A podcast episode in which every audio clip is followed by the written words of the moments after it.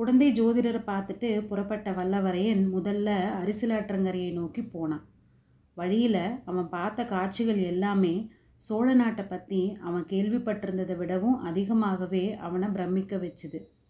எந்த இனிய காட்சியாக இருந்தாலும் முதல் முறை பார்க்கும்போது அதோட இனிமை அதிகமாக தோணும் இல்லையா?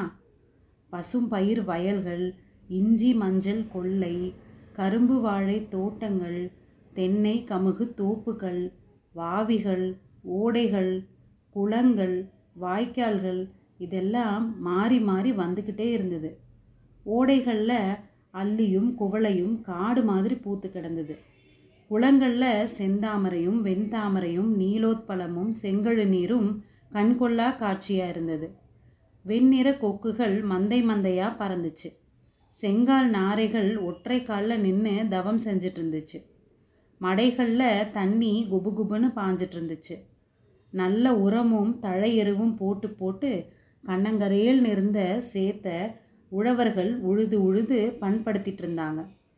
பண்பட்ட வயல்களில் பெண்கள் நடவு நட்டாங்க. நடவு செய்துட்டே இனிய கிராமிய பாடல்களையும் பாடினாங்க. கரும்பு தோட்டங்களுக்கு பக்கத்தில் கரும்பு ஆலைகள் இருந்தது. முத்துன கருப்பக்கழிகளை வெட்டி அந்த கரும்பு ஆலைகளில் கொடுத்து சாறு பிழிஞ்சாங்க. கரும்பு சாரோட மனமும் வெள்ளம் காய்ச்சுற மனமும் சேர்ந்து வந்தது. தென்னந்தோப்புகளுக்கு மத்தியில் கீத்து ஓலைகள் போட்ட குடிசைகளும் ஓட்டு வீடுகளும் இருந்துச்சு. கிராமங்களில் வீட்டு வாசலை சுத்தமாக மெழுகி பெருக்கி தரையை கண்ணாடி மாதிரி வச்சுருந்தாங்க. சில வீடுகளில் வாசலில் நெல் உலர போட்டிருந்தாங்க. அந்த நெல்லை கோழிகள் வந்து கொத்தி தின்னுட்டு கொக்கரக்கோன்னு கத்திட்டு திரும்பி போச்சு. நெல்லை காவல் காத்துட்டு இருந்த பெண் குழந்தைங்க அந்த கோழிகளை விரட்டி அடிக்கல.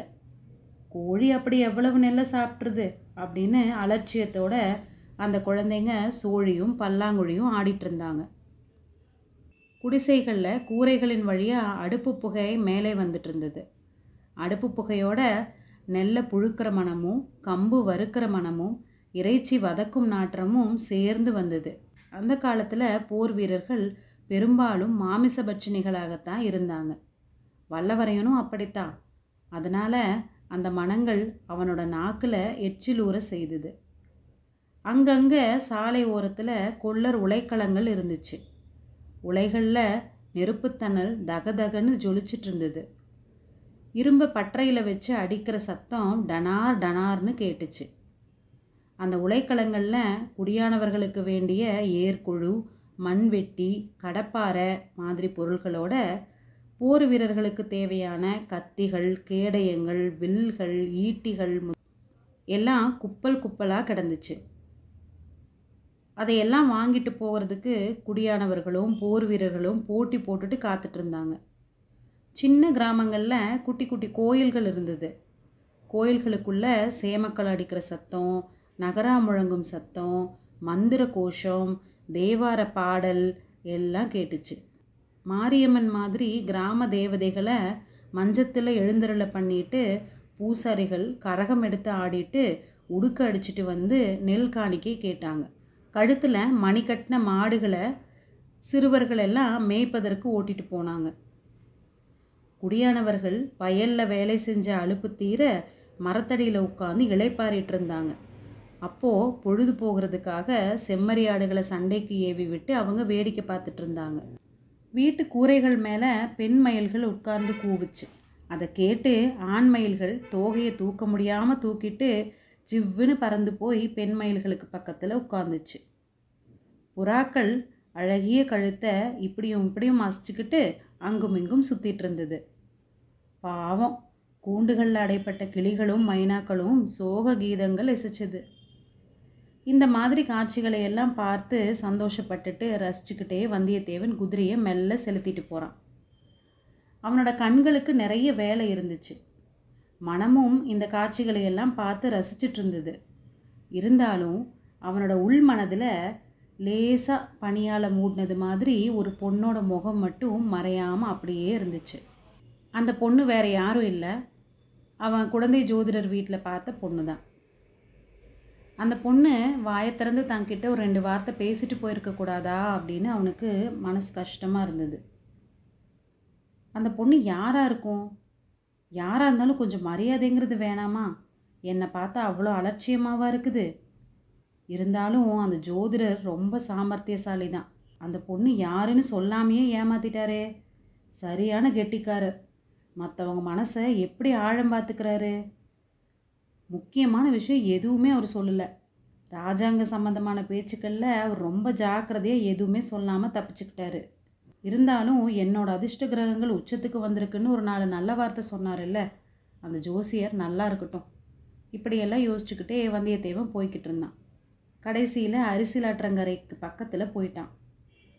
கொஞ்சம் தூரம் ஆத்தங்கரையோடு போயிட்டு இருக்கும்போது பெண்கள் பேசுகிற சத்தம் சிரிக்கிற சத்தம் வளையல் சத்தம் எல்லாம் கேட்குது ஆனால் அந்த பெண்கள் எங்கே இருக்கிறாங்கங்கிறது அவனுக்கு கண்ணுக்கு தெரியலை. ஏன்னா அங்கே தான் ரெண்டு கரையிலையும் மரங்கள் அடர்த்தியாக இருக்குது இல்லையா? கொஞ்ச நேரம் அந்த சத்தத்தை எல்லாம் கேட்டுகிட்டே அவன் போயிட்டுருக்கான். திடீர்னு அந்த பெண்கள் ஐயோ ஐயோ முதலை காப்பாற்றுங்க பயமாக இருக்குது அப்படின்னு கத்துற சத்தம் கேட்குது அப்போ அந்த குரல் வந்த திசையை நோக்கி குதிரையை தட்டி விடுறான். பக்கத்தில் போய் பார்க்கும்போது ரெண்டு மரங்களுக்கு இடையில இருந்த இடைவெளியில் கொஞ்சம் பெண்கள் அங்கே ஆற்றங்கரையில் இருக்கிறது தெரியுது. அவங்க முகத்திலெல்லாம் ஒரே பீதி. அந்த பெண்களுக்கு மத்தியில் குழந்தை ஜோதிடர் வீட்டில் இவன் பார்த்த ரெண்டு பெண்களும் இருக்கிறத வந்தியத்தேவன் பார்த்துட்டான். அதை மட்டுமா பார்த்தான் ஒரு பெரிய மரத்துக்கு அடியில் வேரோடு வேராக பாதி தரையிலும் பாதி தண்ணீருலுமா ஒரு பயங்கரமான முதலை. வாயை பிளந்துட்டுருக்கு சமீபத்தில் தான் கொள்ளிடத்தில் ஓடம் தள்ளுறவங்க முதலையோட பயங்கரத்தை பற்றி வந்தியத்தேவனுக்கு சொல்லியிருந்தாங்க. அதனால் இந்த முதலையை பார்த்ததும் அதுவும் அந்த முதலைக்கு பக்கத்துலேயே அந்த பெண்கள் இருக்கிறத பார்த்ததும் அவனுக்கு ஒரே படபடப்பாயிருச்சு. வந்தியத்தேவன் மனசு எவ்வளோ படபடப்பானாலும் அவன் உறுதி கொஞ்சம் கூட குறையல. தான் என்ன செய்யணும் அப்படிங்கிறத நொடி பொழுதில் அவன் தீர்மானிச்சிட்டான். கையில் இருந்த வேலை குறி பார்த்து அந்த முதலை மேலே ஒரே வீசா வீசினான். வேல் முதலையோட கெட்டியான முதுகில் பாஞ்சு குத்தி நின்னுது. உடனே நம்ம வீரன் அவன் உடைவாளை உருவிக்கிட்டு அந்த முதலையை ஒரே அடியாக கொண்டுடுறது அப்படிங்கிற ஒரு மன உறுதியோட பக்கத்தில் நெருங்கி போகிறான் அவன் பக்கத்தில் போக போக அந்த பெண்கள் கொஞ்சம் கூட பயமே இல்லாமல் சிரிக்கிற சத்தம் கேட்குது நிமிந்து பார்த்தா அந்த பொண்ணுங்களோட முகத்திலெல்லாம் பரிகாச சிரிப்போட அறிகுறி தான் தெரியுது. கொஞ்சம் கூட பயத்தோட சாயலே இல்லை. அப்போது அந்த ஜோதிடர் வீட்டில் அவன் பார்த்தான் இல்லையா? அந்த கம்பீரமான பெண். அந்த பெண் சொல்கிறா பொண்ணுங்களா சும்மா இருங்க. எதுக்கு இப்போ சிரிக்கிறீங்க? அப்படின்னு சுற்றி இருந்த பெண்களை அதட்டுறா. முதல்கிட்ட போனவன் வாழை ஓங்கின வாள் ஓங்கின வாக்கில் அப்படியே நின்றுட்டு பார்க்குறான் அந்த முதலையை இன்னொரு வாட்டி உத்து பார்க்குறான். இதுக்குள்ளே அந்த பொண்ணு மற்றவங்களெல்லாம் விலக்கி விட்டுட்டு முன்னாடி வந்து அந்த முதலையை காப்பாற்றுற மாதிரி கையை விரிச்சிட்டு நிற்கிறா ஐயா உங்களுக்கு ரொம்ப நன்றி. நீங்கள் வீணாக சிரமப்பட வேண்டாம் அப்படின்னு சொல்கிறா